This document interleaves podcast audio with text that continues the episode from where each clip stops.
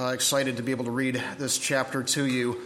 Uh, growing up in a Christian setting, in a Christian school, a Christian home, uh, with all the doctrinal knowledge I had, everything I knew, I thought that's all there was to being a Christian. Uh, but here is where I was missing it, and this is what uh, the chapter, one of the chapters the Lord used, I believe, to save me. Uh, so let's look to his word. First Corinthians chapter twelve, beginning in verse uh, thirty-one.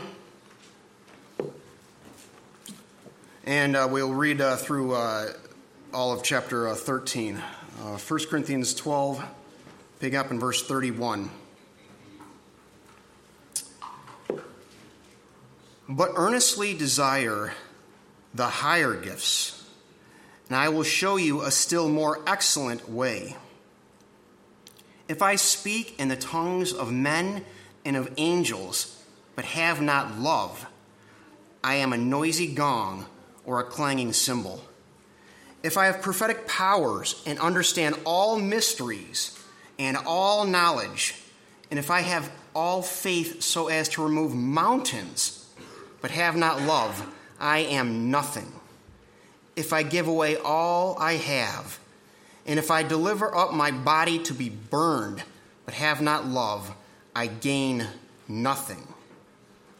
Love is patient and kind. Love does not envy or boast. It is not arrogant or rude. It does not insist on its own way. It is not irritable or resentful. It does not rejoice at wrongdoing, but rejoices with the truth. Love bears all things, believes all things, hopes all things, endures all things. Love never ends. As for prophecies, they will pass away. As for tongues, they will cease. As for knowledge, it will pass away. For we know in part, and we prophesy in part. But when the perfect comes, the partial will pass away. When I was a child, I spoke like a child. I thought like a child. I reasoned like a child. When I became a man, I gave up childish ways. For now we see in a mirror dimly, but then face to face. Now I know in part, then I shall know fully, even as I have been fully known. So now faith, hope, and love abide, these three, but the greatest of these is love. Our second reading is in Romans chapter eight,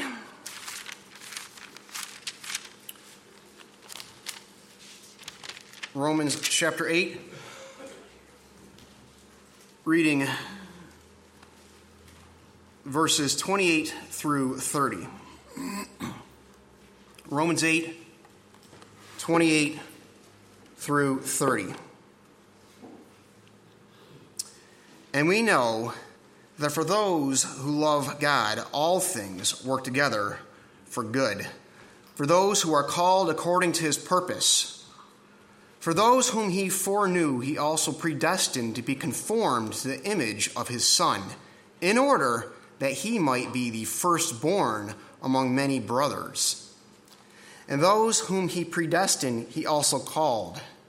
And those he, whom he called, he also justified. And those whom he justified, he also glorified. And our final reading is found in Ephesians chapter four. Ephesians chapter four, reading from verse ten through uh, sixteen. Ephesians four, picking up in verse ten. He who descended is the one who also ascended far above all the heavens, that he might fill all things.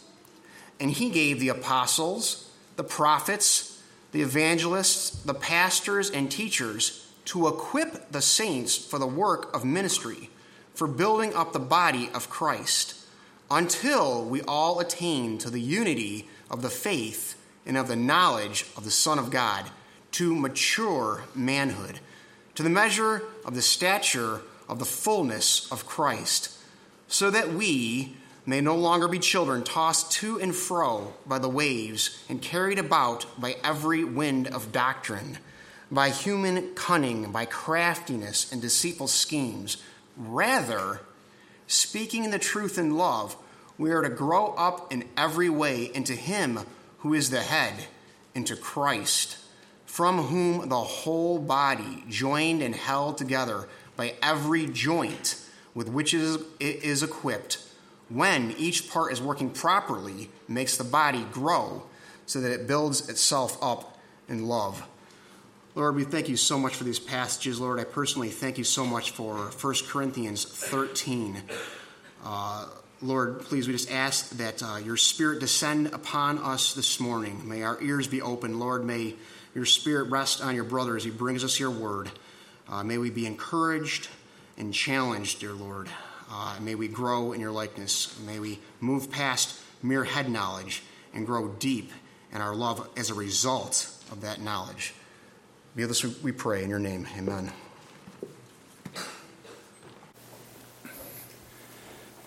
We may change the uh, uh, format this Wednesday night uh, because I think there's an awful lot of men who need to repent of the lying and cheating they did last night uh, as we were bowling. So, uh, or at least the the blasphemy that I heard on a couple occasions. First Corinthians thirteen, if you would. Uh, some of it owing to me, thank you very much. I had no idea how bad I could bowl. Now I know.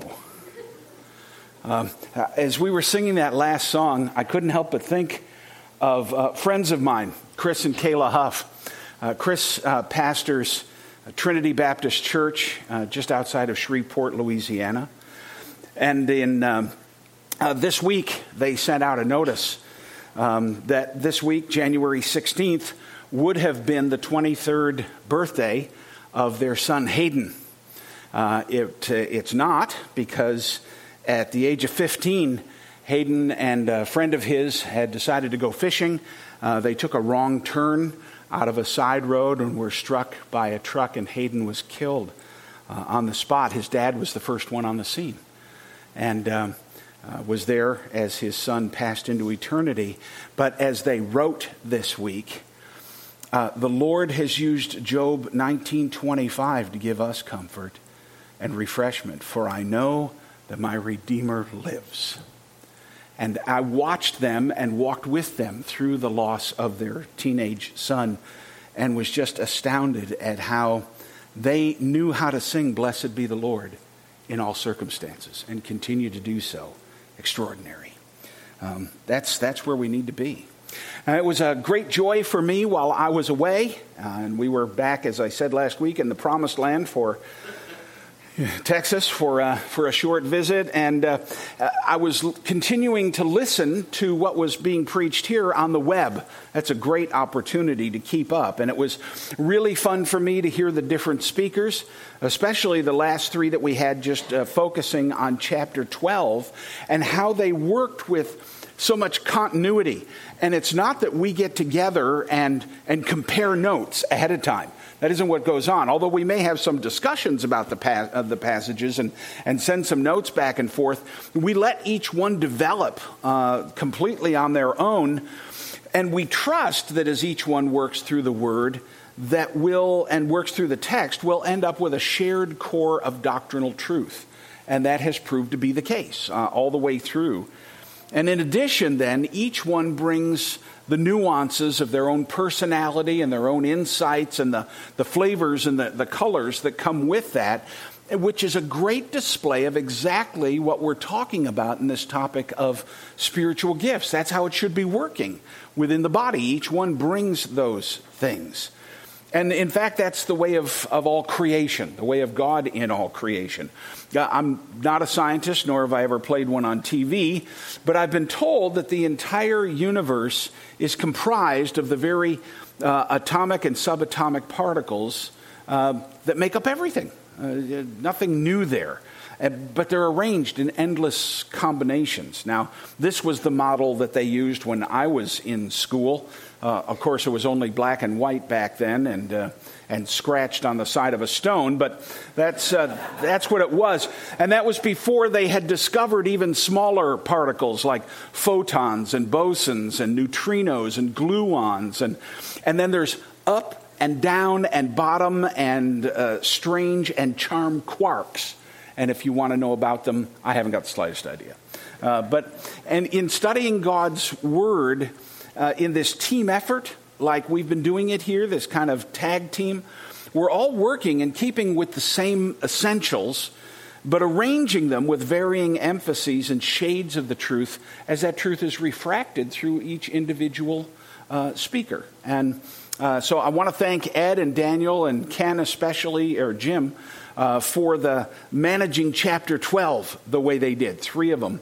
Uh, because they really set the stage for this extraordinarily important thirteenth chapter. And in fact, this chapter then paves the way for the balance of the letter. Uh, it's not a it's not a chapter about weddings. I'm sorry. Uh, I know it gets read at almost every wedding, but that isn't what's going on here. There are much higher, grander things going on in this passage.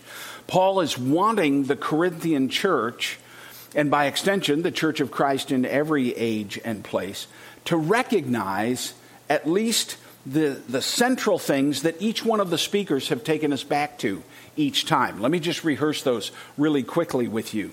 And the first is that everyone in the body of Christ receives gifts from God through the Holy Spirit to be used for the good of the church. We get it in First Corinthians twelve seven. To each is given the manifestation of the Spirit for what? For the common good. So if, if a gift of the Spirit isn't for the common good, if it's just for you, something's gone awry. We're going to unpack that more this morning. So notice just a couple of things in that verse. To each is given, no exceptions. Y'all have a gift, y'all have to use it.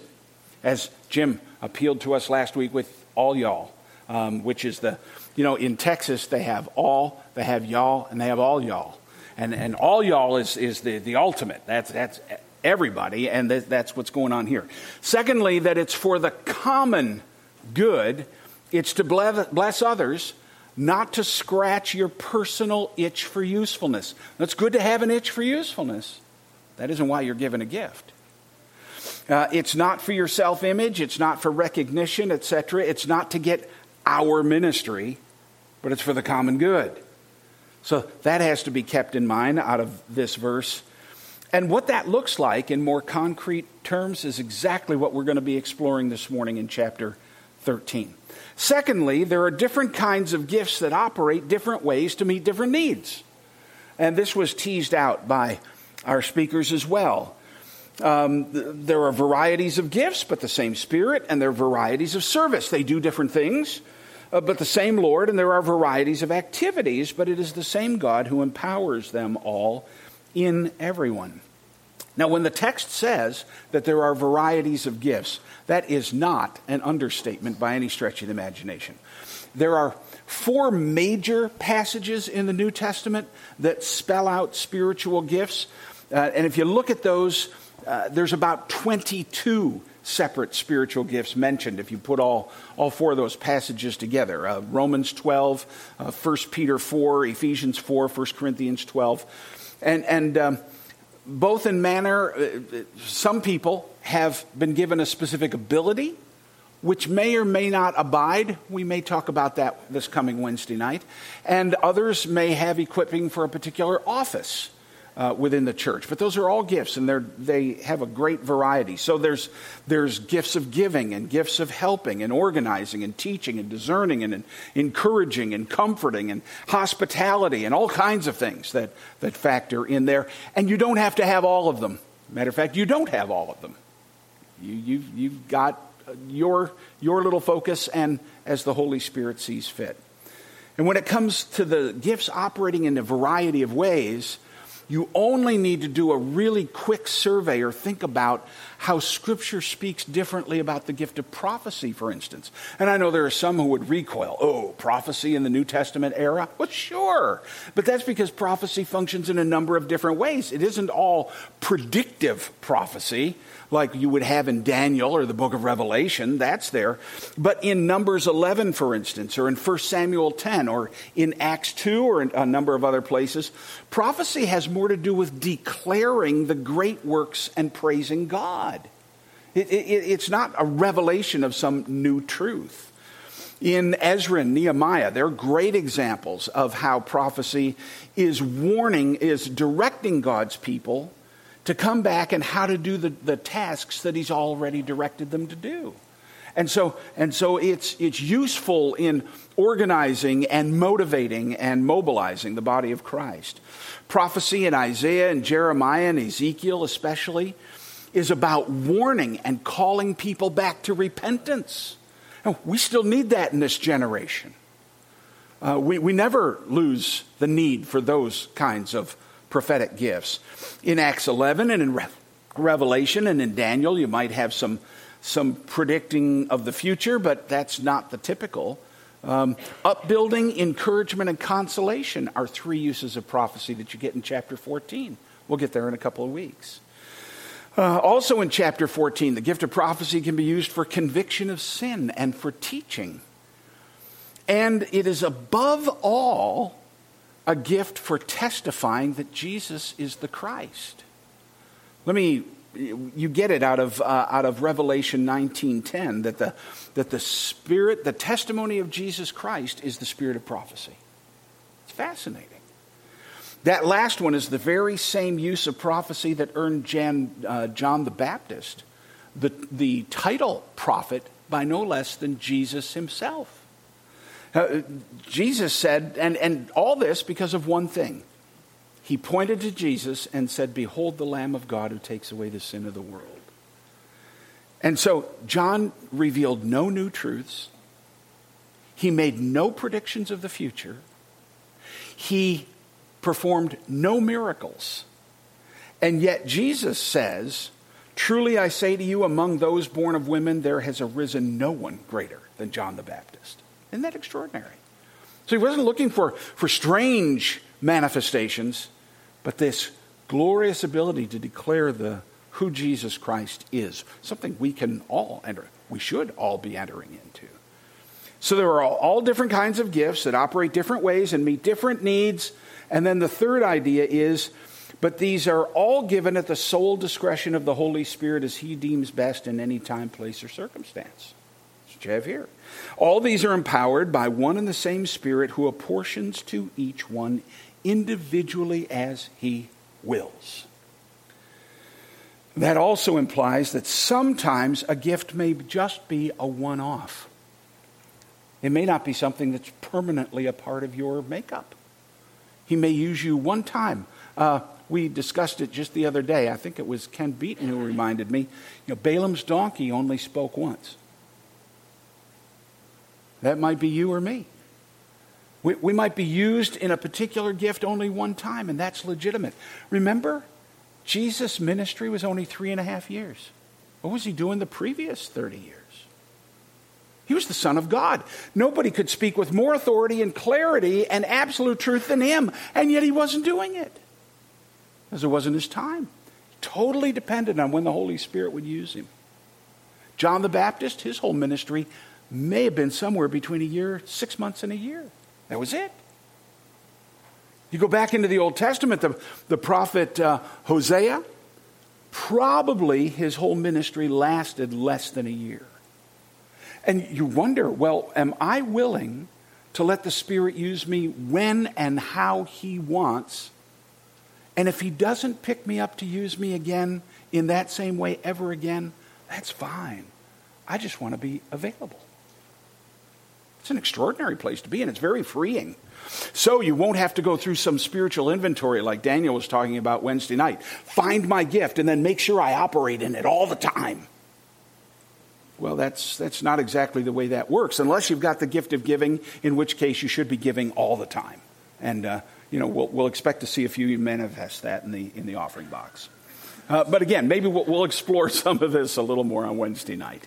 So you've got those three ideas that everyone in the body of Christ receives gifts through the Holy Spirit to be used for the good of the church. And there are all different kinds of gifts that operate different ways and meet different needs. And these are given at the sole discretion of the Holy Spirit as he deems best in any time, place, or circumstance. And all of that brings us right back to where Jim ended last week at the end of chapter twelve. But earnestly desire the higher gifts. That's a good thing. And I will show you a still more excellent way. It's good to desire a gift, but there's a more excellent way to accomplish what God's after than desiring a gift. And we're going to see that unpacked. Now, Jim rightly located this desire in wanting the higher gifts to be manifest among us in the ministry of the Word. That is absolutely vitally important. We cannot grow except we grow in truth. That is, that is concrete. But Paul goes on to say, as good and reasonable as it is to desire a spiritual gift, or even to desire that the ministry of the word be prominent in the church, and it must be, that's part of our call, the Spirit has an even more excellent way for us to pursue in the Christian life. Better than looking for your gift. I don't want you looking for your gift today. I want you doing something completely different. I think the passage is calling you to something completely different. Love, which he will not leave us to imagine for ourselves. He's going to unpack in this passage. In a bit of wordplay, the Spirit is saying that the thing that is better than having or exercising gifts, and this is going to blow some of your minds, is simply to love God's people, the church. And when you love God's people, the environment in which a gift will be manifested is automatically there. We'll see that. We'll see that unfold. Um, the gift is just a means to an end that God has in mind in giving gifts in the first place. So love aims us at accomplishing His goals, whether or not you even know what your gift is or how to use it. And that's what makes this way that he speaks about so excellent. I don't have to be in a, a big consternation about finding it. I just have to be about the business of loving God's people. Now, make no mistake, Paul's point here isn't that it's better to have love as opposed to gifts. His point is that every believer has gifts, but apart from their right exercise in love, they're not only worse than useless, they're destructive. That's pretty important. In a way, all that we've looked at these past three weeks concerning spiritual gifts has been a little bit on the theoretical side. Paul's been kind of building a foundation for us. But this chapter is where the rubber meets the road. This becomes the practical chapter. How do we begin to put this into action? Then chapter fourteen, he's going to give us an example using prophecy and tongues and say, let me show you how that might work out in the local congregation. And, and tease it out in a, a number of different ways. So now we get down to answering the question, well, what does all this talk about gifts have to do with me? What, what, what do I? What am I supposed to do with this average individual Christian or anybody else? And again, it isn't about taking some sort of spiritual inventory or getting a sense even that you have a particular gift. You might or you might not. It's higher. And at the same time, it's easier. Uh, he's going to demystify this entire discussion in these thirteen short verses. And we really could take a month just on these thirteen verses. They're extraordinary. Uh, in the in the Laboratory for Laser Energetics at the U of R, um, they uh, the they have the Omega laser there. The Omega laser has sixty different beams. They focus all sixty beams on a little tiny polymer ball that's only one millimeter across. So I've, I've got all these beams. I didn't have the time to draw all sixty. Forgive me. Um, but I, I drew twelve of them. And they're all pointing at that little tiny ball. Inside that ball is just a couple of, of molecules of uh, uh, tritium and deuterium. And, and they bombard this little ball with all of this light. And, and not just a little bit of light. sixty terawatts of power when they let that thing go. And just to give you a rough idea what sixty terawatts is, that's enough juice to light up sixty trillion sixty watt bulbs all at once. Now, trillion's a lot. Go online if you want little illustrations of what that looks like. But that's how First Corinthians thirteen works. It serves as a focal point. It draws together all kinds of theology from all over the Bible and brings it down to this one place. It's extraordinary, so that you, you get a, a feel for eschatology and for redemptive history and for God's plan for the church and each individual in it. It's just amazing how it draws all this together and how it ties together so much of Scripture and the biblical themes throughout the Bible is absolutely staggering. So don't let the brevity of this chapter or the seeming simplicity of it fool you. The implications are stunning. Now, the chapter itself divides up very easily. It's not hard to figure out. In verses one through three, Paul is going to address the issue of the absence of love, why that's problematic. In verses four through seven, he's going to talk about the anatomy of love, what love really is from God's perspective as it's exercised in the body. And then in eight through thirteen, he's going to talk about the aim of love. There's a, an eschatological aspect to this. What's God aiming at in all of this that he's doing with spiritual gifts and how they function and what goes on? So we'll take these in order. The absence of love. And as if his first point is simply this, that without love, I do, am, and gain nothing, no matter how gifted I am. That's pretty stunning. I don't know if you've ever bumped into people who are gifted in certain ways, but don't live in very loving ways. Paul says, nah, doesn't work. Doesn't work. The discussion at hand is about spiritual gifts operating in Christ's church. And the first thing, the first thing that the Holy Spirit through Paul wants to make clearer to us is that no matter what gifts or gift or gifts anyone might have, no matter how spectacular they are or seemingly necessary they might be, if they are exercised apart from love, they're not just useless, they're destructive. And he's going to give us three illustrations in these first three verses. First one comes in verse one. Here's a for instance, he says, if I speak in the tongues of men and angels, but have not love, I am a noisy gong or a clanging cymbal. Now notice he says, even if I speak in the tongues of men. Everybody focuses on the tongues of angels here. He says, I don't care. If I can speak articulately in man's language, in communicating biblical truth, but I have not love, I'm a noisy gong or a clanging cymbal. And no doubt Paul starts here because, no pun intended, verbal gifts make the most noise. Gifts like prophecy, gifts like tongues, interpretation of tongues, uh, a, a word of wisdom, a, a word of knowledge, that sort of a thing. And so they call the most attention to themselves. But here he would be referring to preaching and teaching and exhorting and imparting wisdom or knowledge to one another, even the gift of tongues, if it's supernaturally speaking in languages that are unknown to the speaker. The fact is that if somebody has a gift for speaking publicly with passion and clarity and even communicating biblical truth accurately, means nothing if that gift is exercised apart from love. That's hefty. Because many an individual has thought, well, if I just give them truth, that's all that matters. No, it isn't. The delivery system is as important as the thing that's delivered. You can't separate the two. They have to come together. In his words, he says, I'm just noisy, if that's the way it is. Uh, that's all, just noisy. And it means absolutely nothing in terms of how I might see myself or how I hope others see me. I'm just noise. That's a powerful warning to all of those who imagine that their natural gift to gab, as my grandfather used to say about my brother and I, my older brother and I, Scott wasn't around. He'd say, you know, those Ferguson boys, they have the gift of the blarney.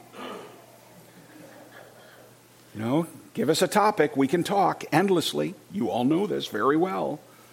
But whether that's you've got that natural gift to gab or even a supernatural gift, a spirit-granted ability to preach and teach, that doesn't make the individual anything. And that gift is more important than is more important than bearing the character of Christ. That's problematic. So as long as, as they can preach and teach well, we think in some cases, then the church should sit up and listen and give them their rightful place. And Paul says, no. I don't care what their gift is. They, they can be the best preacher on planet Earth. If they do it without love, it's a noisy gong and a clanging cymbal. And it's useless. That's pretty important for us to grasp. If push comes to sho- to shove, it's better to have someone whose presentation skills might be lacking, but who in genuine love for the souls of God's people communicates his word accordingly. It's better than to have the most dynamic communicator who does it to be seen by others or to stoke their ego or to build a name or a ministry for themselves. Set it aside. Here's the point. The interior disposition determines the true effect and value of the ministry. We cannot disconnect the interior disposition of the individual and the exterior act. They have to be in concert with one another. And we're going to come back to this.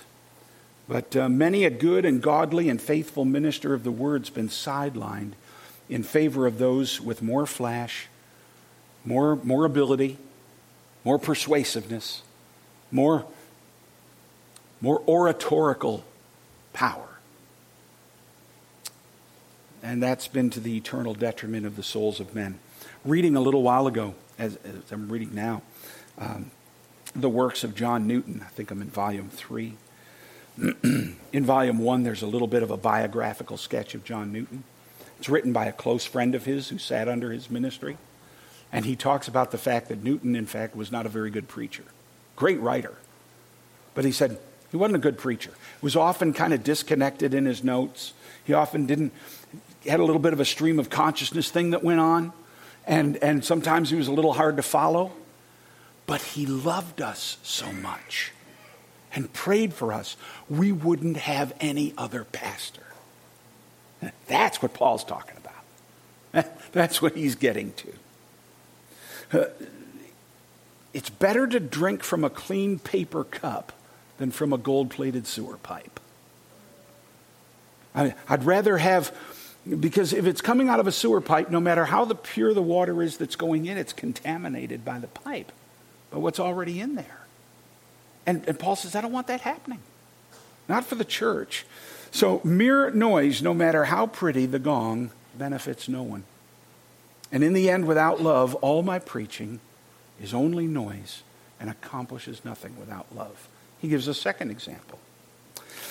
And if I have prophetic powers and understand all mysteries and all knowledge, and if I have all faith so as to, re- to remove mountains but have not love, I am nothing. Perhaps... Perhaps somebody has extraordinary insight into biblical truth or or the courage to believe God such that, that they have no doubts about anything that he's revealed in his word or and, and might venture great things, uh, great enterprises in his name. So what? But it's amazing how in the modern church we kind of look that way, don't we? Even a noisy gong or a clanging cymbal plays no tune and does nothing. And so here, being this gifted, apart from love, says nothing about who or what I am. It's interesting what he says here. I am nothing. Even if I'm this great theologian with all of this marvelous insight, without love, I'm nothing. One's mind runs immediately to the likes of Solomon. Scripture declares that he was the wisest man who ever lived. He was one who deeply understood all sorts of mysteries, and he did so supernaturally. Remember, he had prayed for that wisdom, and God gave him that wisdom. It was a, a unique manifestation of the Holy Spirit through him. But he was a man whose love for God was horrendously compromised as was his love for a wife. He proved that he couldn't be faithful to either one. And with all of his wisdom, God-given as it was, supernatural as it was, he lived like a fool. He became an idolater. seven hundred wives, or three hundred wives, seven hundred concubines. This whole mass of people, a thousand somebodies. For all intents and purposes, he ended miserably. And in the end, his lack of love reduced him to nothing, even though his supernatural gift was so extraordinarily profound. You might be one here today who's been given a keen eye for truth and a discerning mind to sort out doctrinal mysteries with precision. But if you don't have love, brother or sister, and administer your gift in love, you are nothing. Paul's being pretty heavy here, isn't he? And that leads us to his third illustration. Say I give away all I have, and, and I deliver up my body to be burned, but I have not love. I gain nothing. So if I speak well but have love, I do nothing. And in if I know oh so much but have not love, I am nothing. And now, no matter how extreme my supposed examples of personal privation prove to be nothing too. Get me nothing. Even if I'm willing to suffer extreme personal privation in extraordinary acts in the name of religion or philanthropy, if I do it without love, I gain nothing. Nothing.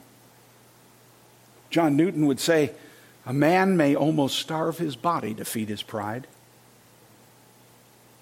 It's true. There are great charitable acts and noble gestures that can be done for all kinds of reasons. Some do them to earn favor with God. I tell you, it's without love. Some because it simply makes them feel good or feel good about themselves. That's without love. Some do it out of a sense of civic pride or because it's the current cause celeb or, or to pay it forward. Because it's what good people do. That's not love either. But if any and all of those fail of love, then the way the next few verses will define it, and he will define it, it'll gain us absolutely nothing. And so that begs the question as you work through the passage, if, if that's so important, well, what is this love then that is so important to being part of the body of Christ and the exercise of my gifts? How does that work? And so the first thing he does is he takes us to the anatomy of love. And as I've mentioned already, in love there is a necessary interior and exterior dynamic. The two have to be tied together. In other words, you can't just have outward behavior modification and be a nice person. Something has to be happening inside by the power of the Holy Spirit. So, this necessary interior and exterior dynamic. So the structure of these verses is key to understanding what, what this whole thing is really all about. They're, in fact, a series of couplets. We'll work through them in a second. Um, each couplet refers to both aspects. It has an interior disposition that results in an exterior action. The two have to be tied together. They're connected. Love, God's kind of love, as we'll see here, requires both sides of that coin in order to have value. And you know, if you've got a coin in your pocket, you need heads and tails to make it have value. If you cut it in half lengthwise, it's worthless.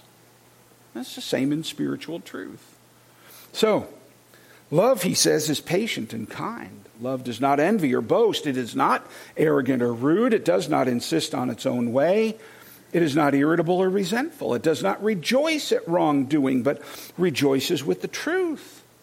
Love bears all things, believes all things, hopes all things, endures all things.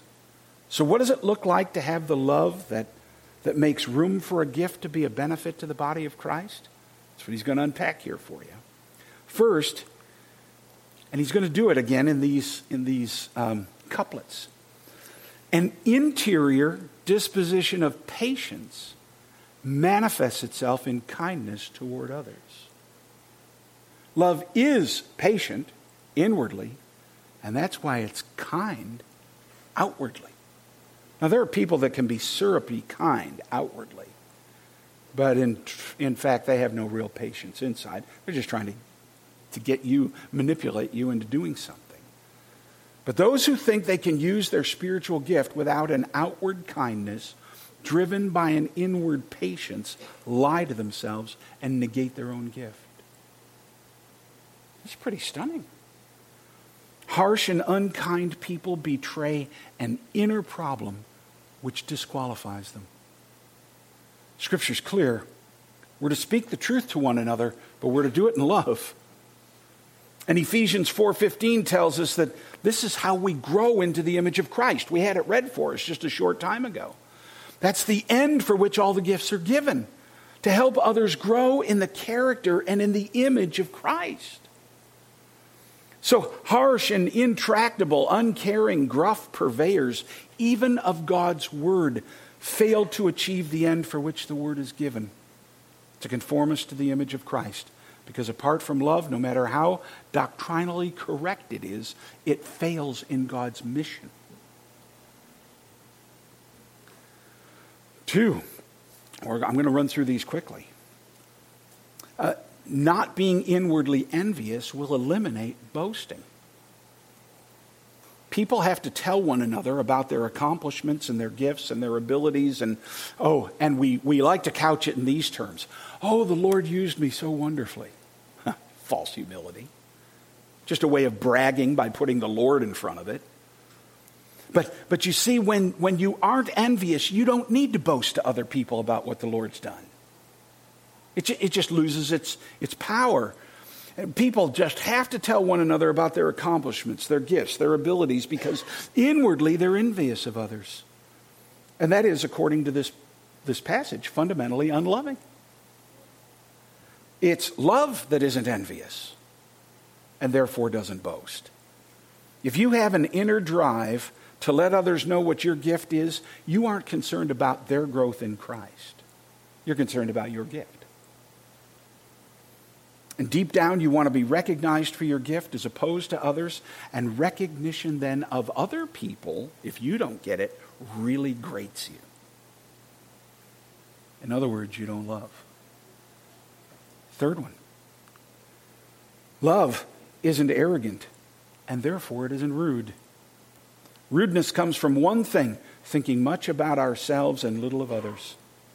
We take on the importance which relegates others to the un, to be undeserving of due consideration.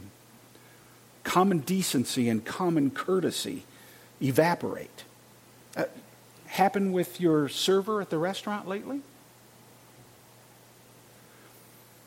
So how we impact them then ends up meaning nothing. And how contrary this is to the humble spirit of Christ. Rude people do not love, despite imagining that their gift makes their rudeness inconsequential. It's just the other way around. Their rudeness makes the gift inconsequential. Wow. Fourth, because love doesn't insist on its own way, it isn't irritable or resentful. Now here's the fun one. If you are an irritable and resentful person, your problem is an interior problem that you are insisting on your own way. You're number one. Needing to have my own way, especially in things that are non-essential, reveals me for being the unloving person I am. So how love functions.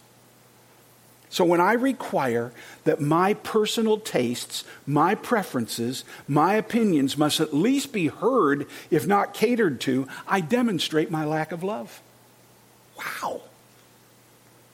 I show that my first concern is not for others to experience the love of Christ through me, but demand that they show what I consider love toward me. And my gifts, no matter how extraordinary, are rendered useless in this, in this place. I think it's reasonable to say that in our in our current context, in our consumerist environment today, as perhaps never before, people are this way about the church. They grow insistent and irritable and resentful if they can't have it their way. Church just doesn't doesn't meet my taste. Okay. And isn't this a special watchword? Here, I will lump myself together with the right crowd for us older saints. Isn't it interesting that if we've been marinating in the love and the mercy of Christ for decades, we should be getting sweeter and more patient and more kind instead of more irritable and cranky and self-focused. You want to be countercultural? Be a really nice old person.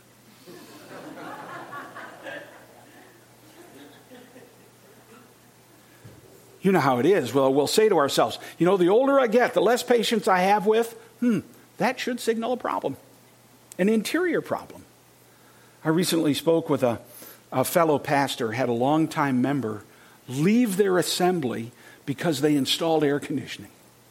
Now, now of course, I know people, it's right to leave a church if they don't have air conditioning, but I, I've never heard of one leaving because they did. But he said, after all, when the church was built and had been there for over sixty years, it didn't have air conditioning, and now it was going to be noisy, and some people were going to be cold, and he wasn't about to have it. Hmm. I find that problematic. And this did what? For anyone in terms of helping them grow in the image of Christ? Zippo. It's a great Greek word, zippo. And then lastly, love rejoices with the truth, and that's why it doesn't rejoice with wrongdoing.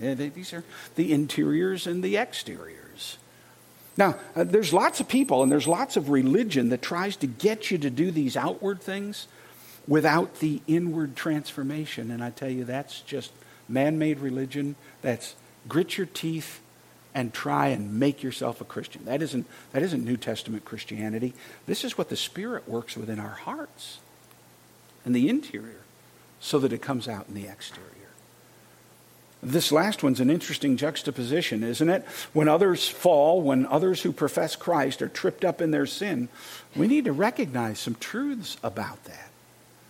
That, that they are facing the same devil we're facing, who delights to draw us into sin, and, and they're facing the same wicked world that lures them into sin that we're facing, and, and they're still fighting the same remnant of indwelling sin that, that we're fighting, and, and apart from grace, we stand ready to throw things off too.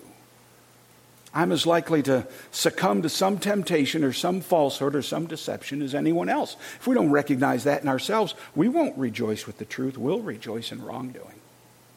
And there are whole ministries built around that. Let's let's see how many other ministries we can pick apart. Uh, the same blood that I need to cover my sin is sufficient for those sins too. Their need is no different than mine, and that need is to be conformed to the image of Christ. And the truth is, I'm to be about the business of seeking that goal for both of us.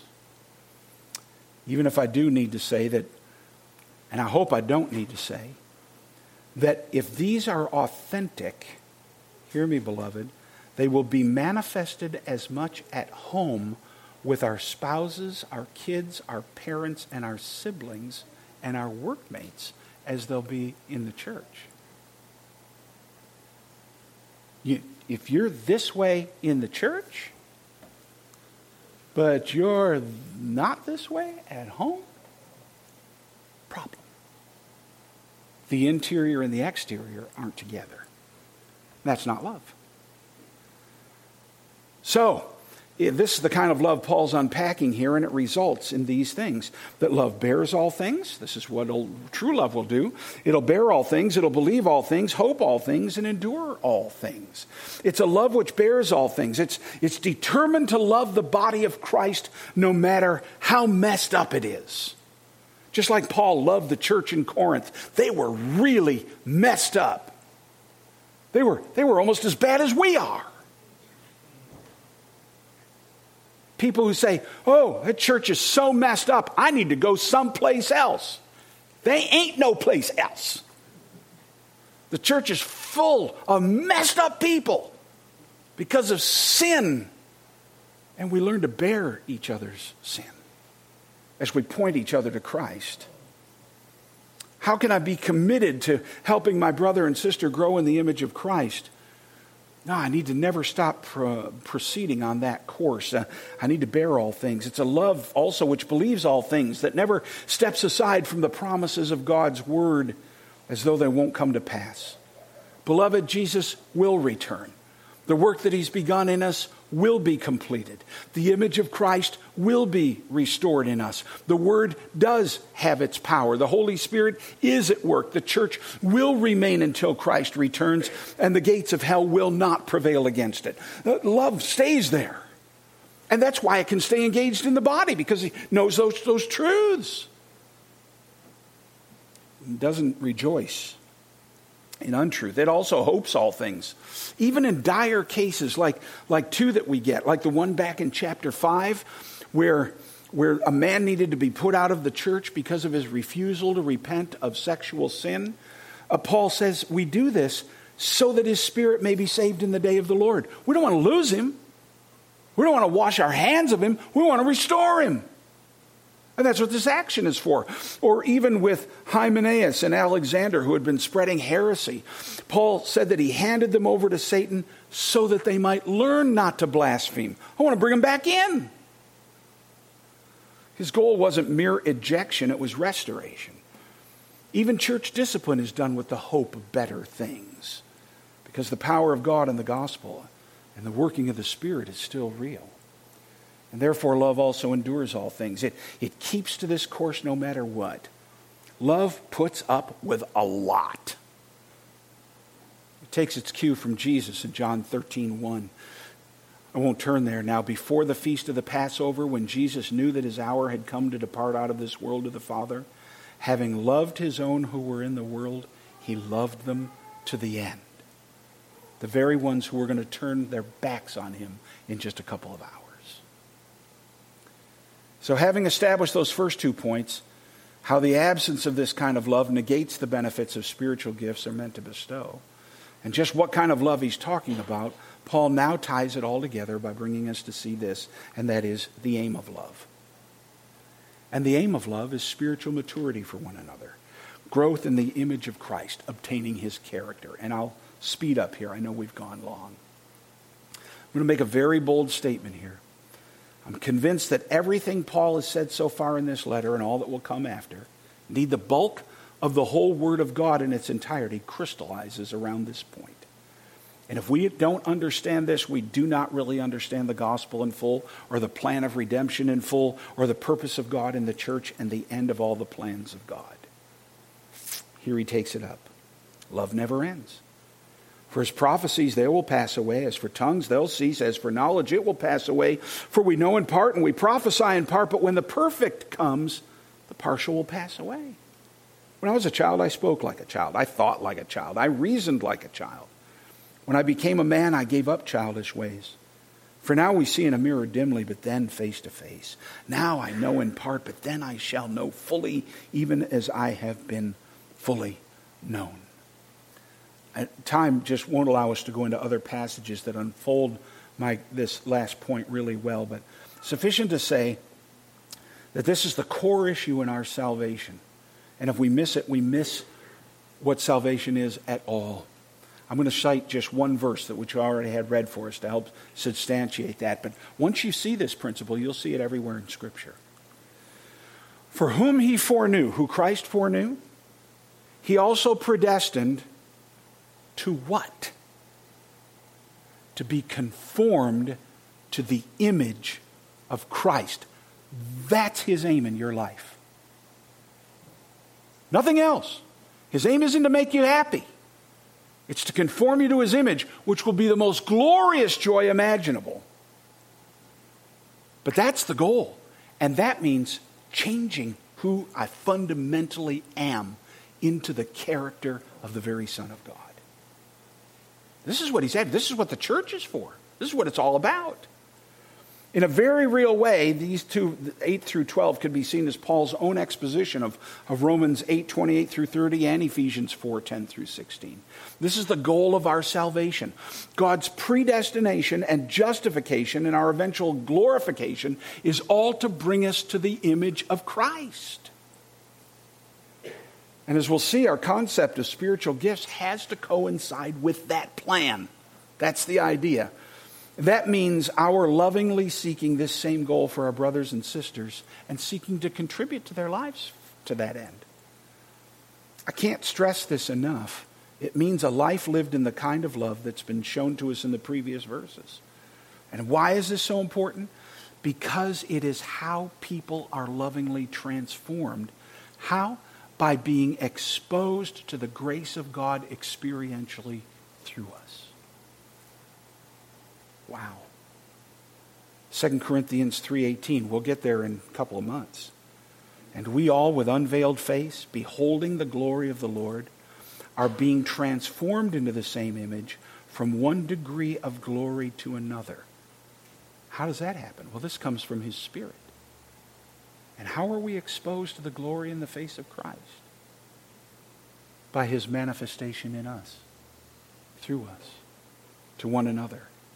Now, Paul makes these closing points really quickly, but they're really important. Verse eight, love never ends.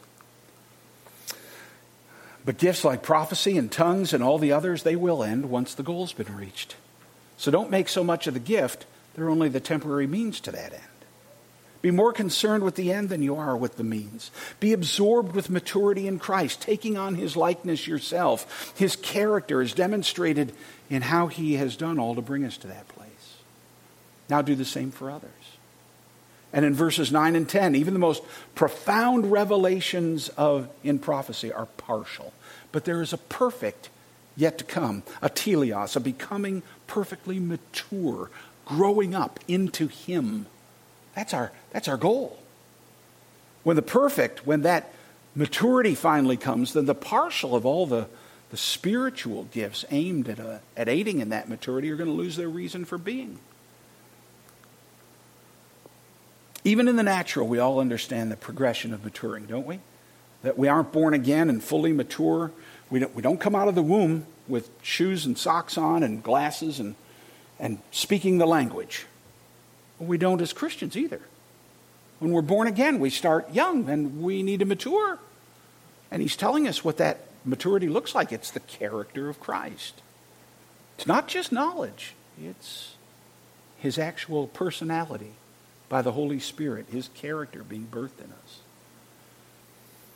No matter what, for now we only grasp a little of what we are to be, but one day we'll see Him face to face. That's the picture. The picture that we'll be like, that, that we'll be like His mirrors, that He'll look at us and see His own face perfectly reflected without distortion. We will know Him then in something akin to the completeness with which He knows us already. That's what He's talking about here. Because that image will be established in us, in our own nature. So now faith and hope and love abide, these three, but the greatest of these is, is love. Faith is a magnificent gift. But one day we won't need it anymore. Because all His promises will have come to pass. Hope is a magnificent gift. One day we won't need that anymore either. Because all things will have been fulfilled. But love, that's the very nature of God Himself.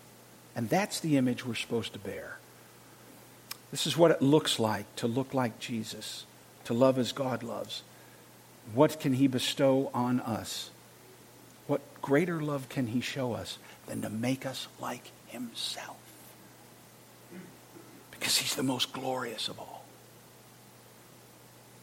We can bestow no greater on love one, of love on one another than to help each other come to that same place, to throw off sin and to begin to bear the image of His character. Any gift we have now has to be employed only for this end. How can it help my brothers and sisters grow in taking on the character of Christ? That's the question. That's how I live in verses four through seven. If that's my aim, your aim, then we don't even have to think about what our gift or gifts might or might not be. We only need to love them as outlined above. And the gifts will be granted in accordance when, how, and as often as the Spirit seems best To, to bestow them upon us. Which is why he begins then chapter fourteen saying, first off, well then, pursue love. Pursue love. And the management of all the gifts will fall under that umbrella. Let's pray. Heavenly Father, would you be gracious to fill us with your patience? so that we might manifest your true kindness to one another? Would you take away every atom of envy so that we never boast again? Would you crucify our arrogance so that rudeness disappears from us? And let us gleefully relinquish the need to have things our own way so that we forsake irritability and resentment.